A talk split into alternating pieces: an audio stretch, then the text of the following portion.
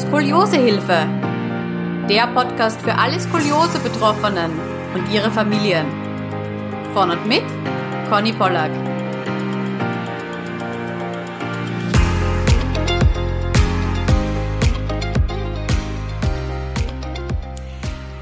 Herzlich willkommen zu einer neuen Skoliosehilfe Podcast Folge und es freut mich unfassbar, dass ich die liebe Jenny Dinges äh, im Podcast heute zu Gast habe.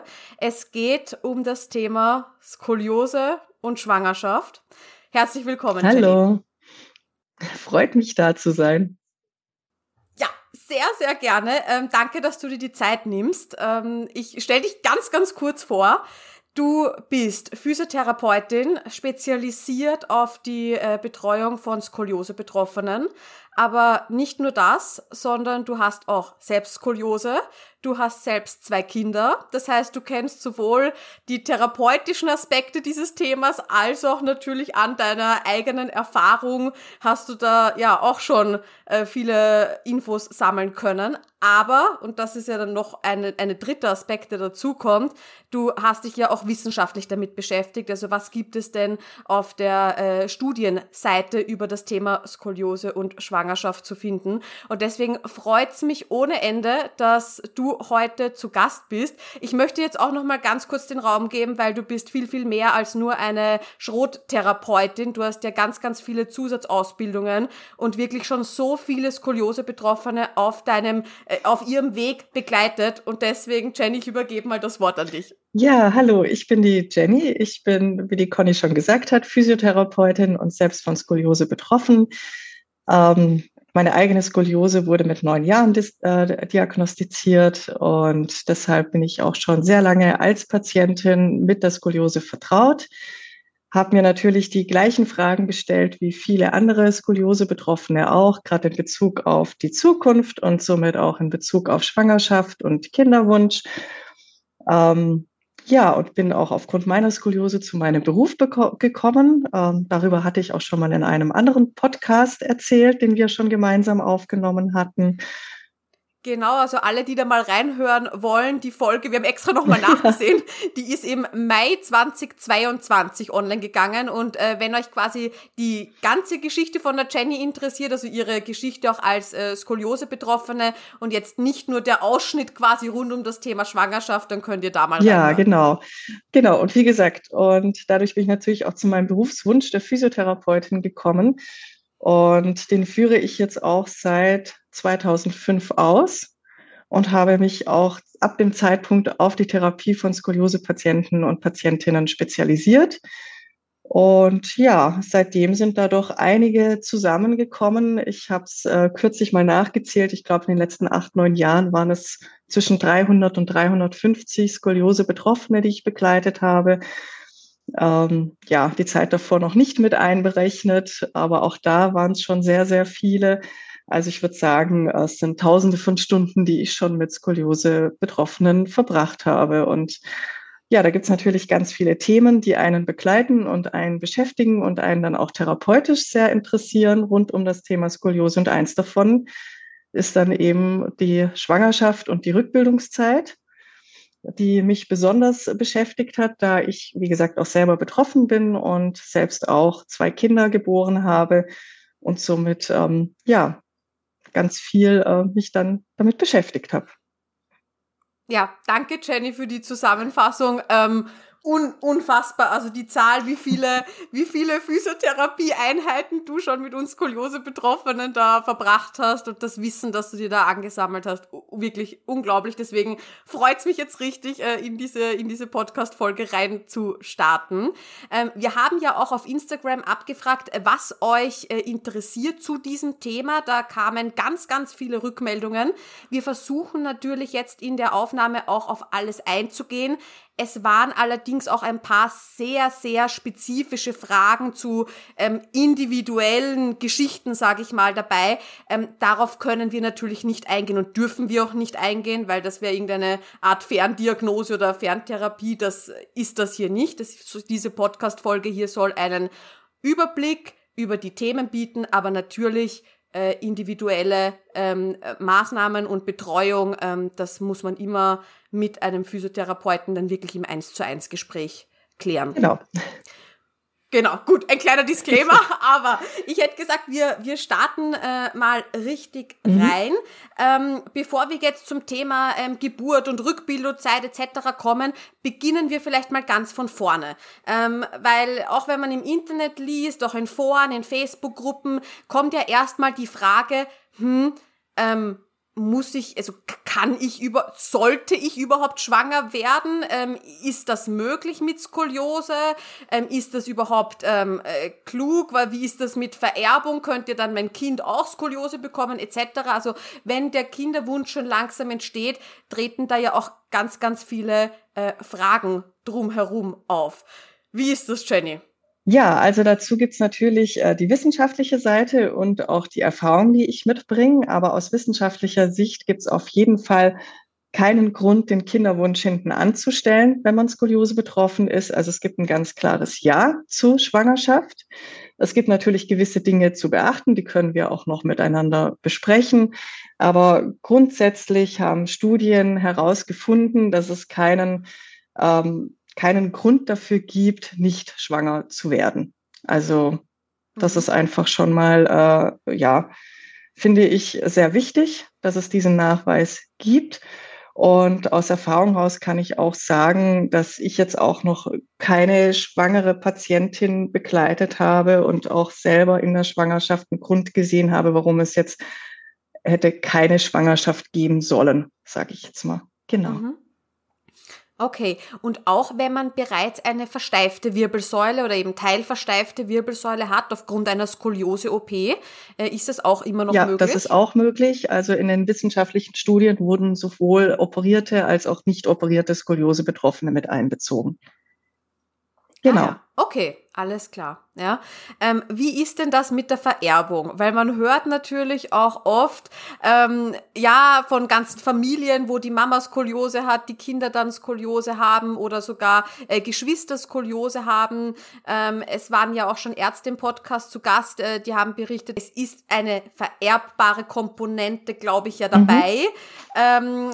Genau, wie, wie, wie sieht das aus? Ja, diese Frage ist eine ganz häufige Frage eben. Kann ich mit meiner Schwangerschaft die Skoliose an mein Kind weitergeben? Kann ich die weiter vererben, wenn ich schwanger werde? Und das ist auch eine sehr wichtige Frage, weil natürlich die Forschung sehr daran interessiert ist, ob eine Skoliose genetisch weiter vererbt werden kann oder nicht. Ähm, aus der Erfahrung heraus, aus den Anamnesen heraus, macht sich natürlich schon ein sehr klares Bild das heißt, viele Patienten, Patientinnen, die zu uns kommen, haben in der Familie schon Skoliose Betroffene, beziehungsweise sind auch oft die Mütter selbst mit betroffen. Also ist die Sorge aus meiner Sicht berechtigt, darüber nachzudenken, gebe ich meine Skoliose weiter oder nicht. Ähm, ich habe dazu auch eine Studie gefunden, und die besagt, dass die Wahrscheinlichkeit, es weiterzugeben, in der ersten Generation größer ist als in den nachfolgenden Generationen. Der Prozentsatz ist nicht allzu hoch, aber die Wahrscheinlichkeit ist schon da. Genau. Mhm, verstehe. Aber natürlich dann, ähm, nur weil ich eine starke Skoliose habe und die Wahrscheinlichkeit da ist, heißt es ja auch nicht, dass es bei einem, bei einem Kind äh, so ausgeprägt werden wird wie bei mir, oder? Also das steht ja, glaube ich, noch, ich sage jetzt mal in den Sternen, das kann ja niemand voraussehen. Äh, das heißt, selbst wenn man dann eine, eine Skoliose als, als, als Kind entwickelt, ähm, vielleicht eben dann dadurch, dass die Mama auch einen Blick darauf wirft und auch dann schon früher eingegriffen werden kann, sollte das sein, ähm, ist ja dann der Verlauf der Skoliose eigentlich nicht vorhersehbar, nein, oder? Nein. Also es ist ja, ja oft so, dass eben die ähm, schwangeren Skoliose-Betroffenen, die in die Praxis kommen, dann durchaus sich mit der Frage eh schon beschäftigen. Und man kann sie dann mhm. durchaus in der Zeit auch schon sensibilisieren ihnen auch ähm, die Möglichkeiten aufzeigen, was sie auch nach der Geburt beachten können, wo sie auch hingehen können, um ihre Babys mal durchchecken zu lassen, auf was sie während der Wachstumsphasen achten können. Also die sind ja meist auch schon anders, äh, ähm, ja, anders vorbelastet, ne? Und dadurch auch schon viel, oftmals viel fixer darin, auf Veränderungen zu reagieren. Und daher ist es jetzt natürlich schwierig zu sagen, welcher Verlauf dann die Skoliose des Kindes haben wird. Und ja, aber prinzipiell ist es schon so, dass wenn natürlich die Mutter eine ausgeprägte Skoliose hat, dass die Wahrscheinlichkeit schon gegeben ist, dass dann auch mhm. eines der Kinder oder das Kind dann auch die Skoliose haben kann. Verstehe, genau. okay. Wie war das bei dir? War das auch ein Thema vor deiner Schwangerschaft? Hast du da darüber nachgedacht? Ja, da habe ich sicherlich auch drüber nachgedacht. Also, dass es natürlich schon möglich sein kann, da ich auch weiß, dass in meiner Familie ich nicht die einzige Skoliose-Betroffene bin. Also auch bei mir ist die Familienanamnese positiv. Mhm. Ähm, es ist auch so, dass tatsächlich eines meiner Kinder ähm, schon skoliotische Veränderungen aufzeigt, sage ich jetzt mal. Wir aber schon seit längerem mit Therapie dran sind und das somit eigentlich auch aktuell ganz gut in Schach halten. Also genau. Ah, ja. mhm. Aber bei Sehr gut, ja. Danke auch für den privaten Einblick, ja. Genau. Aber ja, genau. Aber das ist, wie gesagt, es, die Wahrscheinlichkeit ist einfach da. Und das muss man schon für sich im Kopf haben, ne, darüber sich Gedanken machen, sich auch damit auseinandersetzen. Aber ich finde, es ist letztlich auch kein Grund, wenn man einen sehr ausgeprägten Kinderwunsch hat, zu sagen, ich mache das deshalb nicht, weil es ist erstens mal nicht vorhersehbar, wie stark sich das ausprägt. Es ist nicht vorhersehbar, ähm, ob es überhaupt kommt oder Ne? So, also die, wie gesagt, trotz mhm. der Wahrscheinlichkeiten gibt es trotzdem immer noch Fragezeichen dazu. Und man muss ja auch sagen, das sage ich jetzt mal aus meiner ganz persönlichen Sicht, es gibt so viele Möglichkeiten inzwischen ähm, eine Skoliose zu behandeln und sie gut therapeutisch zu begleiten, dass es ja auch letztlich mit dem eigenen Kind machbar ist. Heute ja noch besser wie vor 30 oder vor 50 Jahren. Mm. Ja, ja. Also da muss man dann einfach, ähm, ich denke, das ist eine Entscheidung, die jeder Skoliose-Betroffene für sich äh, entscheiden muss.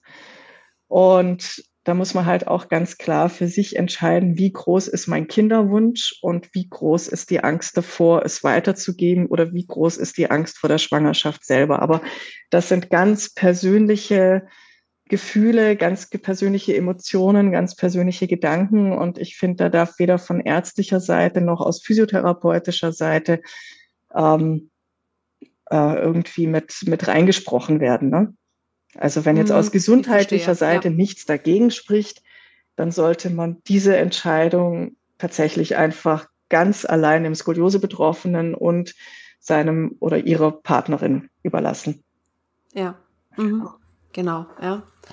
Ähm, also angenommen jetzt, ähm, man hat diesen Kinderwunsch und sagt, okay, ich bin mir des Risikos bewusst, dass ich das vielleicht weitergebe, aber ich vertraue auch darauf, dass ich da ähm, selber gut in Betreuung bin und das auch ähm, öfter kontrolliere bei meinem Kind und eben äh, schon früh erkennen würde und eingreifen könnte, wenn was, wenn was sein äh, würde.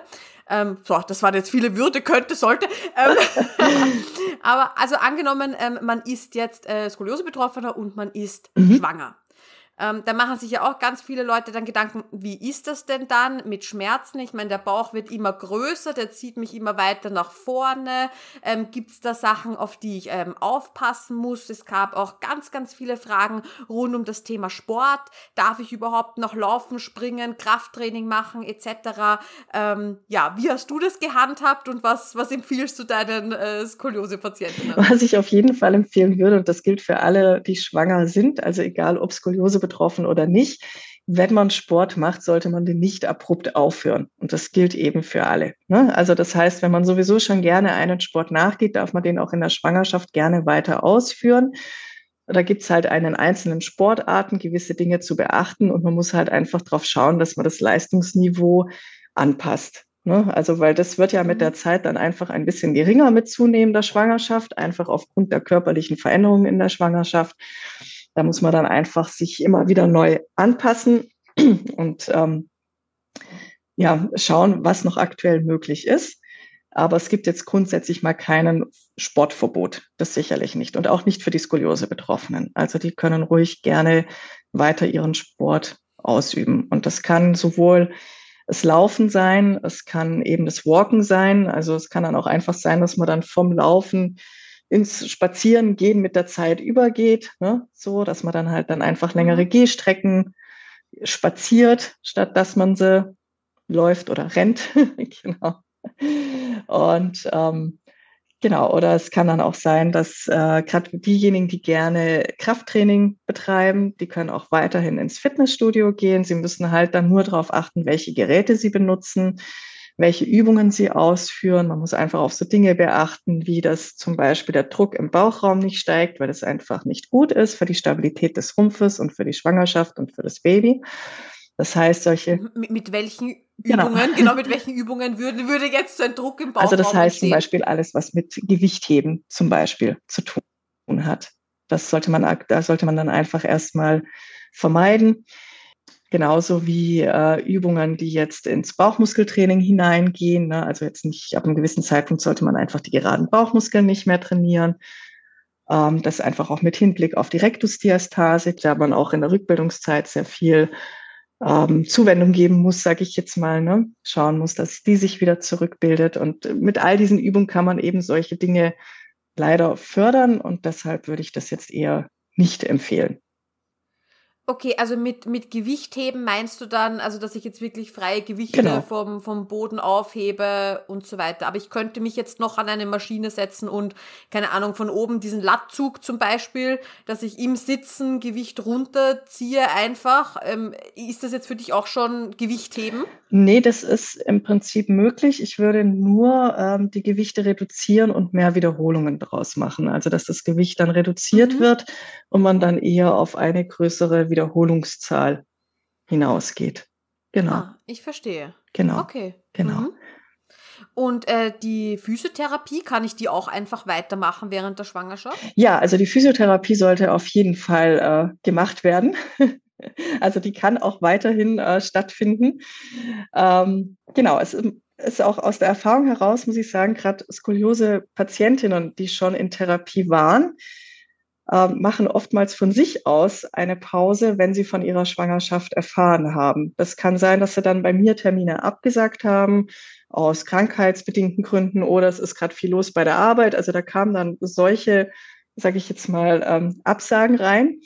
Und im Nachhinein hat sich dann eben herausgestellt, dass sie einen positiven Schwangerschaftstest hatten, aber aufgrund der Vorsicht in den ersten zwölf Wochen, die einem empfohlen wird, ähm, dann einfach pausiert haben und dann anschließend wieder zu mir gekommen sind. Andere sind auch schon in der Frühschwangerschaft zu mir gekommen. Das gab es auch, dass die mir dann gleich danach erzählt haben, dass sie nun schwanger sind. Und ja, und das muss ab dem Zeitpunkt, ab dem ich das als Therapeutin weiß, äh, sofort in die Behandlung natürlich mit einfließen und sich dann natürlich auch etwas im Behandlungsplan ändern. Mhm. Also du sagst auch, wenn ich jetzt von meiner Schwangerschaft erfahre und ich bin noch in diesen ersten zwölf Wochen, ähm, äh, wo es ja, wie soll ich sagen, wo man vom Arzt dann auch ähm, die, die Empfehlung mhm. bekommt, vorsichtiger zu sein, eben äh, damit ähm, man das Kind nicht verliert. Mhm. Das kann man ja auch ganz klar ansprechen. Genau.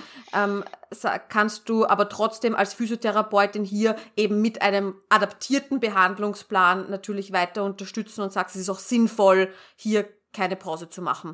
Ja, also grundsätzlich muss ich sagen, wenn jetzt eine Patientin nicht vorher bei mir in Behandlung war und ähm, eine Behandlung sich dann wünscht während der Schwangerschaft, dann nehme ich die Skoliose-Betroffene tatsächlich erst ab der 13. Schwangerschaftswoche auf, wenn ich sie vorher nicht behandelt habe.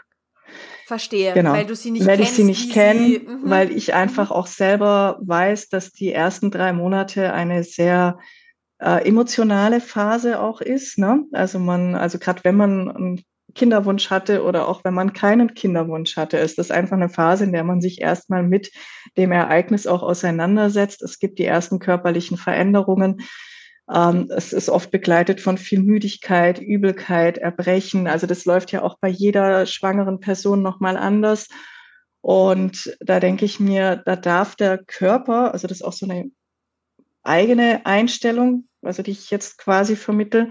Aber was mir ganz wichtig ist, ist dann auch zu erkennen, der Körper darf sich jetzt auch einfach mal mit diesem Ereignis befassen und beschäftigen, ne, so, und sich auch diese Zeit dafür zu nehmen. Und dann ist es auch mal okay, wenn man nicht gleich in die Therapie rennt, nicht gleich an seine Skoliose denkt, sondern halt wirklich dann auch mal sagt, okay, in diesen Wochen mhm. hat jetzt einfach mal das hier die oberste Priorität. Ist für mich absolut in Ordnung. Und es ist für mich mit neuen Patienten tatsächlich ähm, oder neuen Patientinnen ähm, ja, habe ich einfach selber als Therapeutin ein besseres Gefühl, wenn wir diese Zeit abwarten, wenn sie sich selber sicher fühlen und wir dann mit der Therapie starten. Wie gesagt, das macht natürlich mhm. für mich schon ein bisschen einen Unterschied, ob ich diese Person schon als Patientin oder Patienten vorher begleitet habe. Mhm. Verstehe, ja. Und wie sind deine Erfahrungen äh, bezüglich der Schmerzen, also insbesondere der, der Rückenschmerzen? Ähm, wie war das bei dir und wie, wie war das bei Patientinnen, die, die schwanger waren? Ganz unterschiedlich? Also es ist ganz unterschiedlich. Also aus wissenschaftlicher Sicht ist es tatsächlich so, dass es keinen Unterschied zu den, ich sage jetzt mal, durch die Schwangerschaft auftretenden Rückenschmerzen gibt zwischen Skoliose-Betroffenen und Nicht-Betroffenen. Also wie gesagt, in die Studie waren sowohl operierte als auch nicht operierte Patienten mit einbezogen. Also es gibt keinen besonderen Unterschied darin, dass jetzt Skoliose-betroffene Patienten mehr äh, Rückenschmerzen aufgrund der Schwangerschaft haben als jetzt Nicht-Betroffene. Ähm, und das habe ich auch in der Praxis so erlebt, muss ich sagen. Also ich muss sagen, in meiner ersten Schwangerschaft war ich absolut schmerzfrei. Also ich weiß heute noch, dass das eines meiner angenehmsten äh, schmerzfreien Skoliosezeiten war, die ich hatte. Tatsächlich. In der zweiten Schwangerschaft sah es allerdings ein bisschen anders aus. Da hatte ich dann doch auch mal die ein oder anderen ähm, Rückenschmerzen tatsächlich. Und äh, ja, also das war bei mir in beiden Schwangerschaften sehr unterschiedlich. Und so habe ich das jetzt eigentlich auch bei meinen Patientinnen, die ich bisher betreut habe, wahrgenommen. Also dass äh, die, die schon vorher bei mir in Behandlung waren, entweder waren die Schmerzen auch geringer oder sie waren einfach gleich, aber sie waren jetzt nicht signifikant schlechter. Das habe ich jetzt auch nicht beobachten können. Ähm, sie haben genauso schwangerschaftstypische Beschwerden gehabt wie jemand, der, den ich früher schon behandelt hatte in der Schwangerschaft, der keine Skoliose hatte. Also das hat für mich tatsächlich ähm, keinen Unterschied gemacht in der Schwangerschaft. Ja, also es war wirklich bisher aus Erfahrung, muss ich sagen, keine dabei, die gesagt hat, es ist viel, viel schlechter als davor. Das hatte ich noch nicht. Ja, und das ist mhm. auch das, was die Wissenschaft sagt.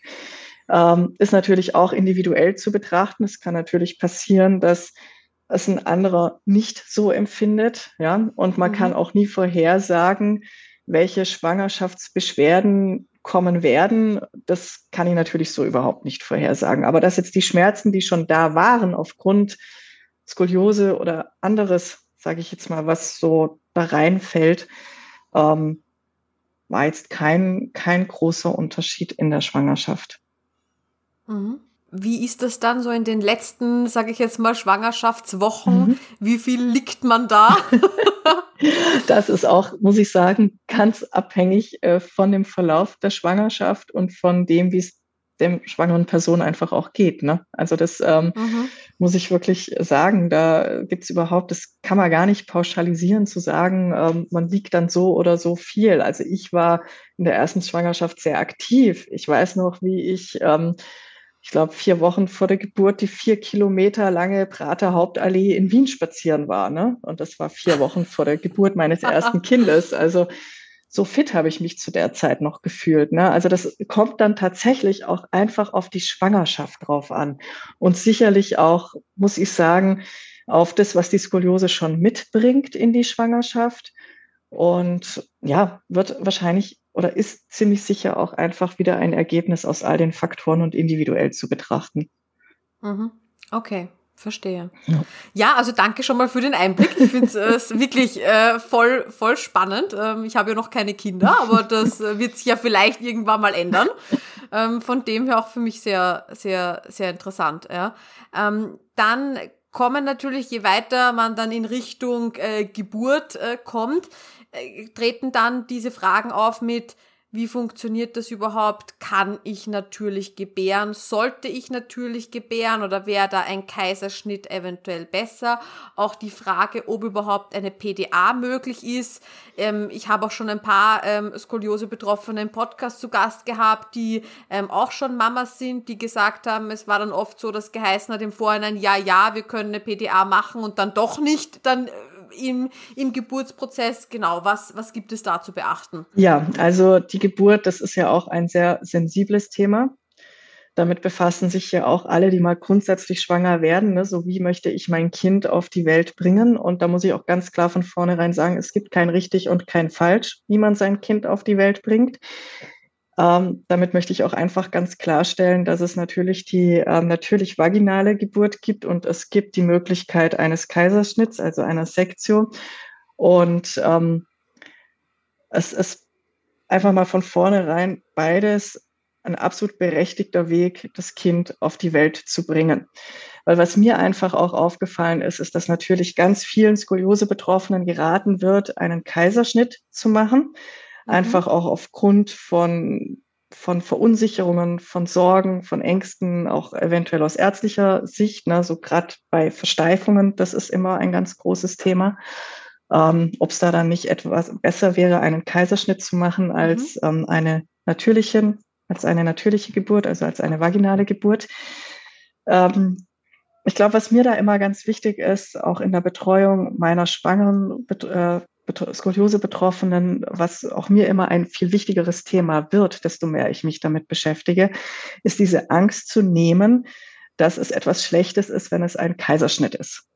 Ne? So, mhm, das ist erstmal ja. so eins, was ich mhm. von vornherein so ein bisschen klarstellen möchte, weil, wie gesagt, es ist beides ein absolut berechtigter Weg, so sein Kind auf die Welt zu bringen, egal ob es ein geplanter oder ein ungeplanter Kaiserschnitt ist egal ob es jetzt während der natürlich vaginalen Geburt zu einem Kaiserschnitt kommt, weil dann hat es auch seine Gründe, dass es dazu kommt. Ne? Mhm. Entweder mhm. weil die schwangere Person, die gebärende Person sagt, es geht nicht mehr. Ne? Das es ja auch, dass die irgendwann an einem gewissen Punkt sagen, ich kann nicht mehr. Ne? Sei es, weil stundenlang Wehen, Schmerzen und ne, so einfach ähm, die Energie raus ist oder es ist etwas mit dem Kind ähm, ein Risiko für Mutter und oder Kind und dann muss es halt einfach sein. Ne? Und das ist ja immer noch so ein bisschen, so empfinde ich es, ein, ein, ein etwas schwieriges Thema, ja, wenn man dann von einem Kaiserschnitt spricht dieses Jahr, aber eigentlich möchte ich doch. Ne? So eigentlich ist ja mhm.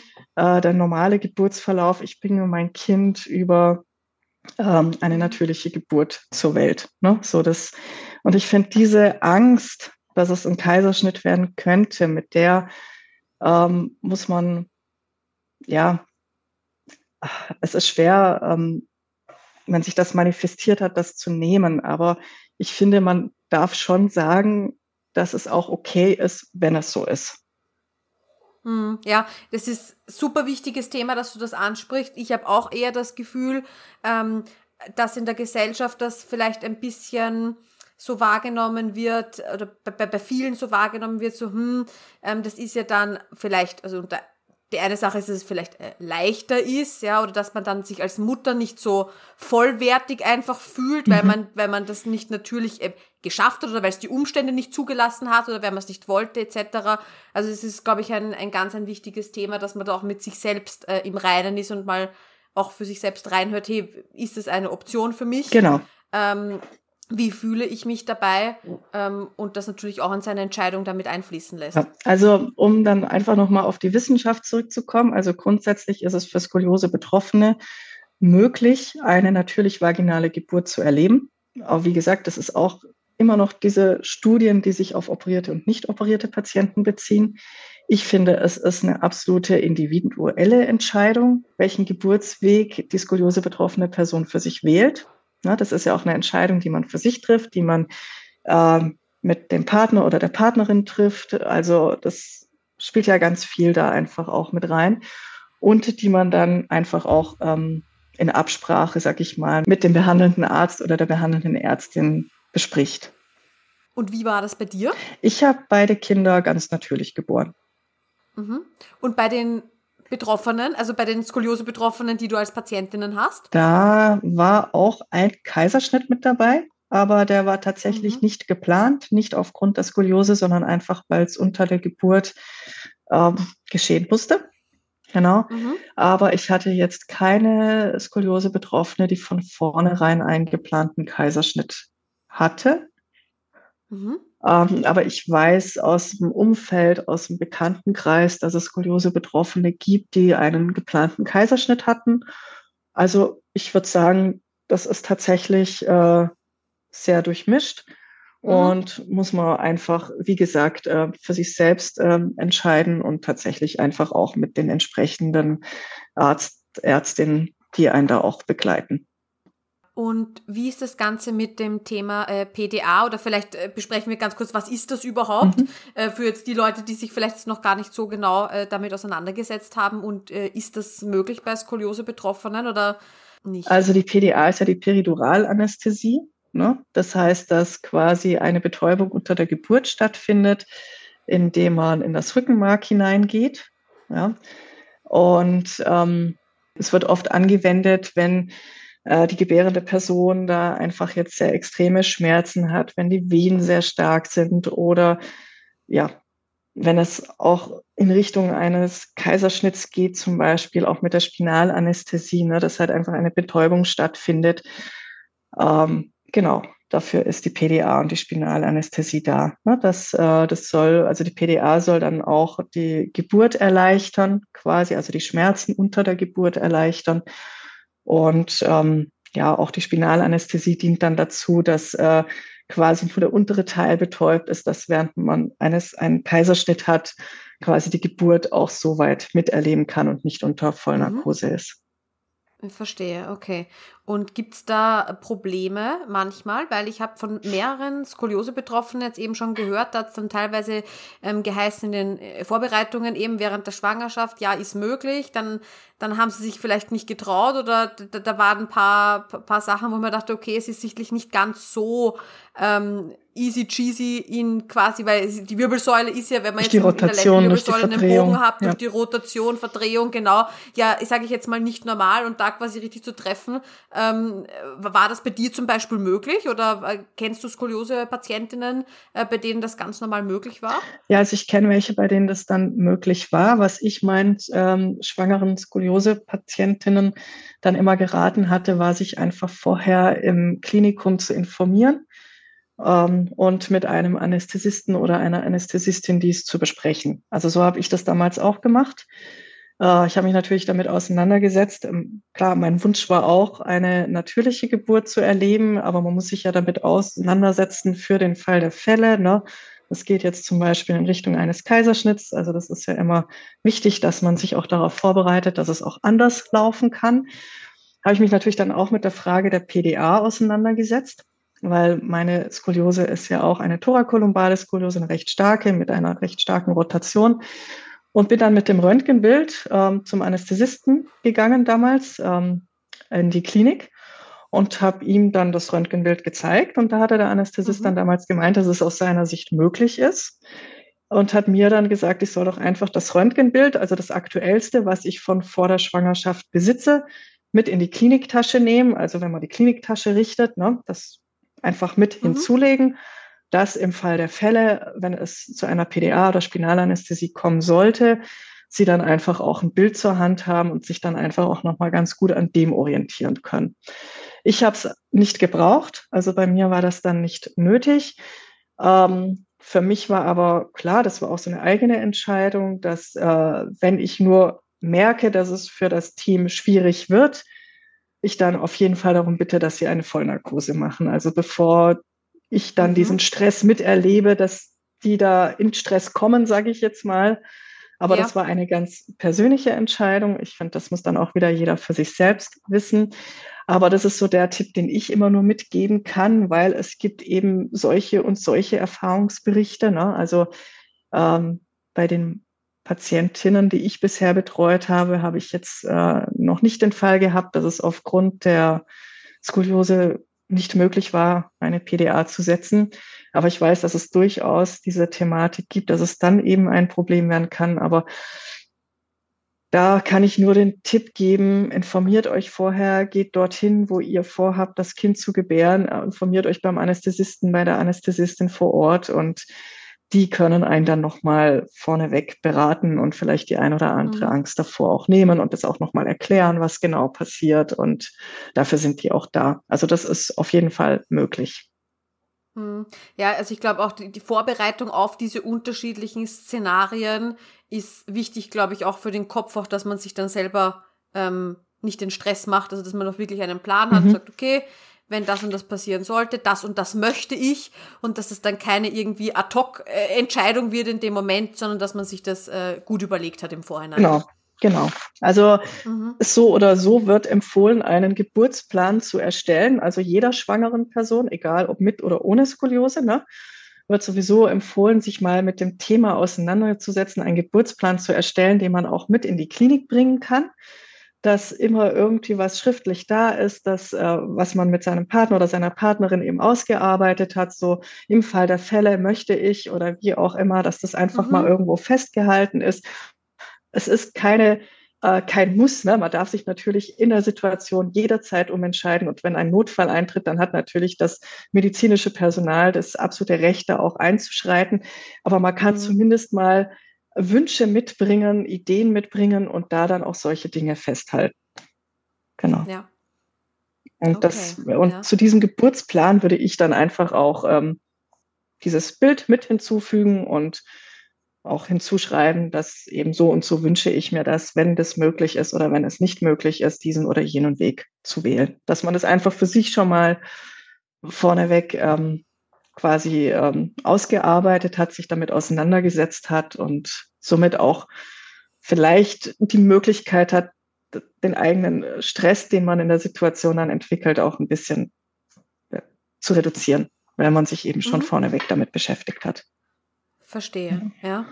Ähm, eine Krümmungszunahme der eigenen Skoliose während der Schwangerschaft. Mhm. Ähm, Gibt es dazu Studien? Weil ich meine, es ist ja wahnsinnig schwierig, weil mit Kind sollte man ja auch eigentlich nicht geröntgt werden. Also wie, also mit, mit, mit schwanger mit einem Baby im Bauch sollte man ja nicht geröntgt werden. Also äh, gibt es dazu irgendwelche Untersuchungen? Ja, also wie gesagt, ich kann mich nur auf diese Studien beziehen, die mhm. eben äh, das alles und auch die sagen, äh, dass es keine, also dass die Schwangerschaft keine signifikante Veränderung oder Krümmungszunahme ähm, verursacht.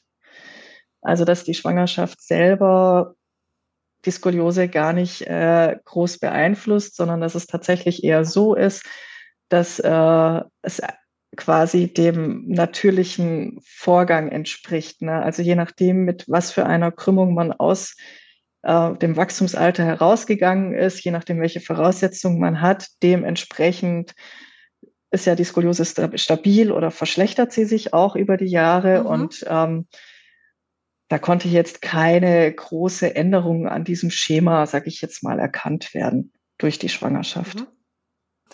Und dann als, als, als frisch gebackene Mama ja. ähm, ist es ja so, dass man ist in dieser äh, Rückbildungszeit. Vielleicht kannst du da auch noch mal ganz kurz drauf eingehen, was da eigentlich dann auch passiert. Da wird ja auch alles weich. Es versucht sich alles wieder so in die ursprüngliche Position mhm. äh, zu begeben. Ähm, und natürlich, was dann auch noch dazu kommt, man hat ja dann ein kleines Baby. Genau. Und das trägt man ja auch ganz viel einseitig auch oft herum. Genau. Genau, vielleicht können wir auf die, auf die Thematik nach der Geburt in, in diesen ersten Wochen, Monaten äh, noch eingehen. Ja, sehr gerne. Also da ist tatsächlich die Studienlage ähm, nicht groß. Eigentlich gibt es dazu fast gar nichts zu finden, was die Zeit nach der Schwangerschaft und nach der Geburt angeht, also diese ganze Wochenbett- und Rückbildungsphase. Ähm, was ich sehr spannend finde, weil ich diese Phase eigentlich als eine sehr wichtige Phase wahrnehme in diesem ganzen Kontext, ne? So. Weil, mhm. wie du schon angesprochen hattest, das ist ja alles sehr weich. Das Gewebe verändert sich ja in der Schwangerschaft. Das muss ja alles weich werden, um Platz zu schaffen für das Kind, für die Geburt. Ne? Und das muss sich ja jetzt dann langsam wieder zurückbilden. Das heißt, ähm, die Aufgabe ist quasi erfüllt. Das Kind ist geboren und jetzt ist aber das ganze Gewebe noch weich. Es ist ja nicht von heute auf morgen wieder alles stabil. Und das sehe ich eigentlich als eine sehr wichtige äh, skoliose-therapeutische Phase, muss ich sagen. Mhm. Also das ist auch das, was äh, es aus meiner Erfahrung heraus ist, eben, man hat ein, ja, das Leben ändert sich ja natürlich. Ne? Also du hast da dann ein Baby, das dich jetzt 24 Stunden Vollzeit äh, braucht. Und das ist auch richtig und das ist auch wichtig, aber es verlangt natürlich von dir selber und von deinem Körper einiges ab. Ne? Es ist ja nicht mhm. nur, ich sage jetzt mal in Anführungsstrichen, nicht nur die Geburt, sondern es ist ja auch die Zeit danach. Ne? Und ähm, die viel vom Körper abverlangt. Ne? Es ist ein gewisser Schlafmangel, der dazu kommt. Ähm, es ist einfach ein zusätzliches Gewicht, was du jetzt außerhalb des Körpers trägst. Ne?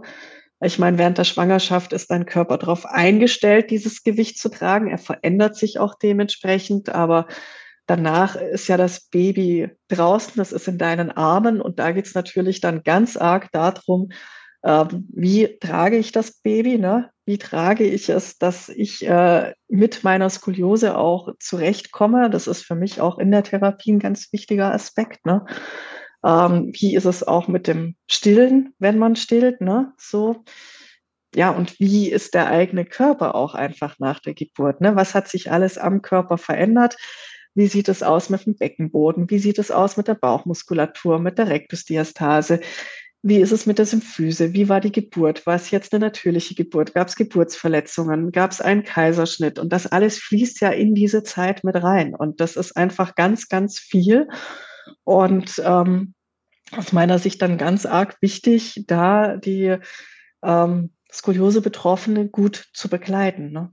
Und ich meine, die ersten Phasen, also die ersten Tage danach, ist sie ja im Wochenbett. Da kriegt sie dann auch meist von, von Hebammen oder Physiotherapeuten und Therapeutinnen ähm, Unterlagen dementsprechend, was sie an Übungen machen kann.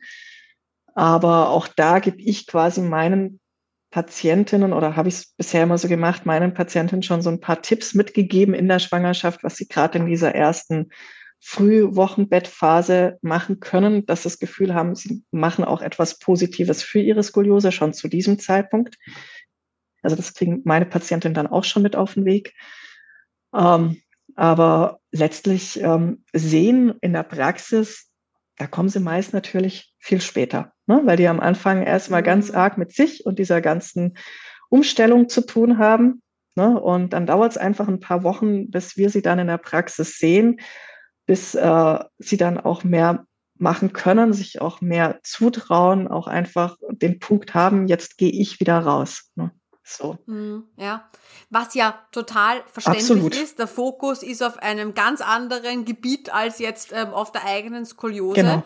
Aber natürlich schon interessant, inwieweit man diese Rückbildungszeit nicht eben auch dafür nutzen könnte, dass eben wieder alles weich wird dass die Strukturen vielleicht ein bisschen, sag jetzt mal, formbarer sind als, als einfach nur so, wenn ich jetzt gerade keine Schwangerschaft hinter mir habe. Ähm, denkst du, dass man, also jetzt ist es jetzt rein, ich weiß, es ist nicht ähm, wissenschaftlich erforscht, es ist jetzt nur deine, deine, dein eigenes Gefühl, ähm, dass man diese Zeit auch wirklich ähm, nutzen kann, nicht nur um wieder nach der Geburt ähm, diese ganzen Themen, die auch andere ähm, junge Mütter haben, sondern eben auch diese ganzen Themen rund um die Skoliose da ein bisschen ähm, ja voranzutreiben. Es gibt ja auch äh, Skoliose-Betroffene, die nach der Geburt ein korrigierendes äh, Erwachsenenkorsett nicht gleich danach, mhm. aber ein paar Wochen danach beginnen ein korrigierendes Erwachsenenkorsett zu tragen. Ähm, wie, wie siehst du diese Thematik? Wie gesagt, jetzt rein, also deine individuelle Sichtweise darauf. Ja, also aus meiner Sicht ist es absolut wichtig, diese Zeit einfach zu nutzen, weil eben das Gewebe auch so weich ist und da rennt man natürlich schon Gefahr, dass sich die Skoliose eher nochmal verschlechtern kann. Also da hat man dann, also in dieser Phase von bis schon alles irgendwie gehabt. Ne? Also diejenigen, die sich gar nicht verschlechtert haben, ne, auch wenn sie jetzt nicht allzu viel gemacht haben, sage ich jetzt mal, mhm, bis hin mhm. zu ähm, ja vom Hörensagen her weiß ich das jetzt auch, ne, so von anderen Erfahrungsberichten, dass die Skoliosen dann auch wirklich hinterher gravierend zugenommen haben. Ne, so. Und ähm, ja, aber rein aus ähm, meinem Wissen heraus, sage ich jetzt mal, ist es für mich eigentlich eine extrem wichtige Phase, um mit der Skoliose zu arbeiten. Also Mhm. Ich würde sagen, rein von diesen ganzen körperlichen Veränderungen, die stattfinden, von dem ganzen Hormonstatus, der sich da einfach auch nochmal verändert, der natürlich auch Einfluss hat aufs Gewebe, auf die Stabilität des Gewebes, ist es äh, für mich, äh, ich sage jetzt mal, in den, in, den, in den Lebensphasen einer Person, die schwanger wird, sicherlich genauso wichtig, äh, Fokus zu setzen wie die Phasen, ich sage jetzt mal in der Pubertät, wenn die Skoliose da ist. Also mhm, ich finde es mhm. sehr wichtig, aber das ist jetzt wirklich so meine ganz äh, persönliche Meinung dazu. Ja, Ja, ja, danke auch für die für die klare Aussage. Ich finde, das ist ganz wichtig. Vor allem, ähm, man hatte dann, ich kann mir das gut vorstellen, als junge Mama auch so dann ein schlechtes Gewissen, wenn man dann nicht nur an sein Kind denkt, sondern auch an sich selbst halt und an die denken sich, okay, ich, ich, ich äh, sollte jetzt eigentlich auch zur Physiotherapie gehen, kann ich mein Kind da jetzt alleine lassen oder wer, wer passt drauf auf, wie mache ich das? Ja, dass doch ganz viele Themen eben rundherum, auch organisatorisch und äh, bin ich dann eine schlechte Mama, wenn ich eben mir diese Stunde in der Woche äh, nehme und zu einer Physiotherapeutin gehe. Ähm, ich denke, ja, aber die, die Themen wirst du wahrscheinlich auch äh, gehabt haben. Genau, oder? die hatte ich mit mir selber, die hatte ich mit meinen ganzen Patientinnen.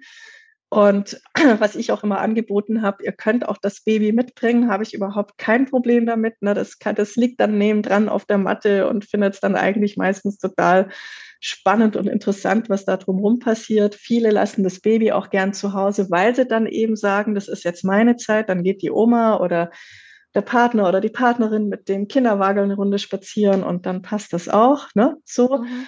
Ähm, wichtig ist mir nur, ich möchte jetzt aber damit auch ähm, niemanden ein schlechtes Gewissen machen, der nicht die Ressourcen hat, das nachzugehen. Es gibt auch immer wieder Gründe, mhm warum es auch in den ersten Monaten einfach nicht möglich ist, sich auf sich zu konzentrieren und man da einfach auch nicht die Ressourcen hat.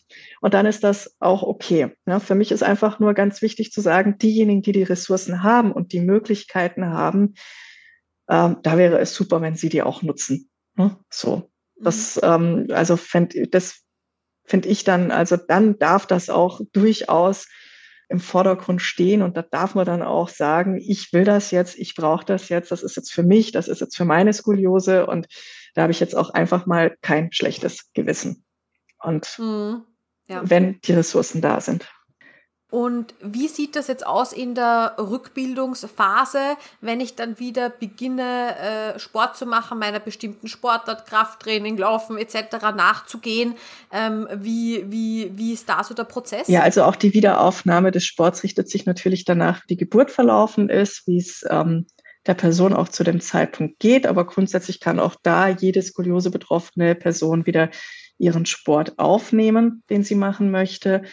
Ähm, es ist eigentlich letztlich, muss man sich das vorstellen, in der Schwangerschaft geht ja das Leistungsniveau dann irgendwann ein Stück weit runter.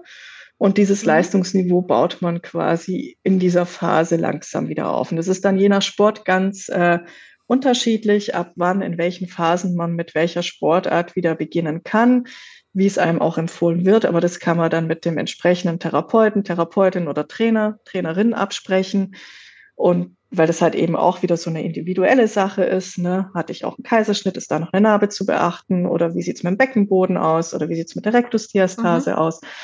Und danach richtet sich quasi dann auch dieser Trainingsplan. Aber eine Wiederaufnahme des Sports ist auf jeden Fall in der Rückbildungszeit auch schon möglich.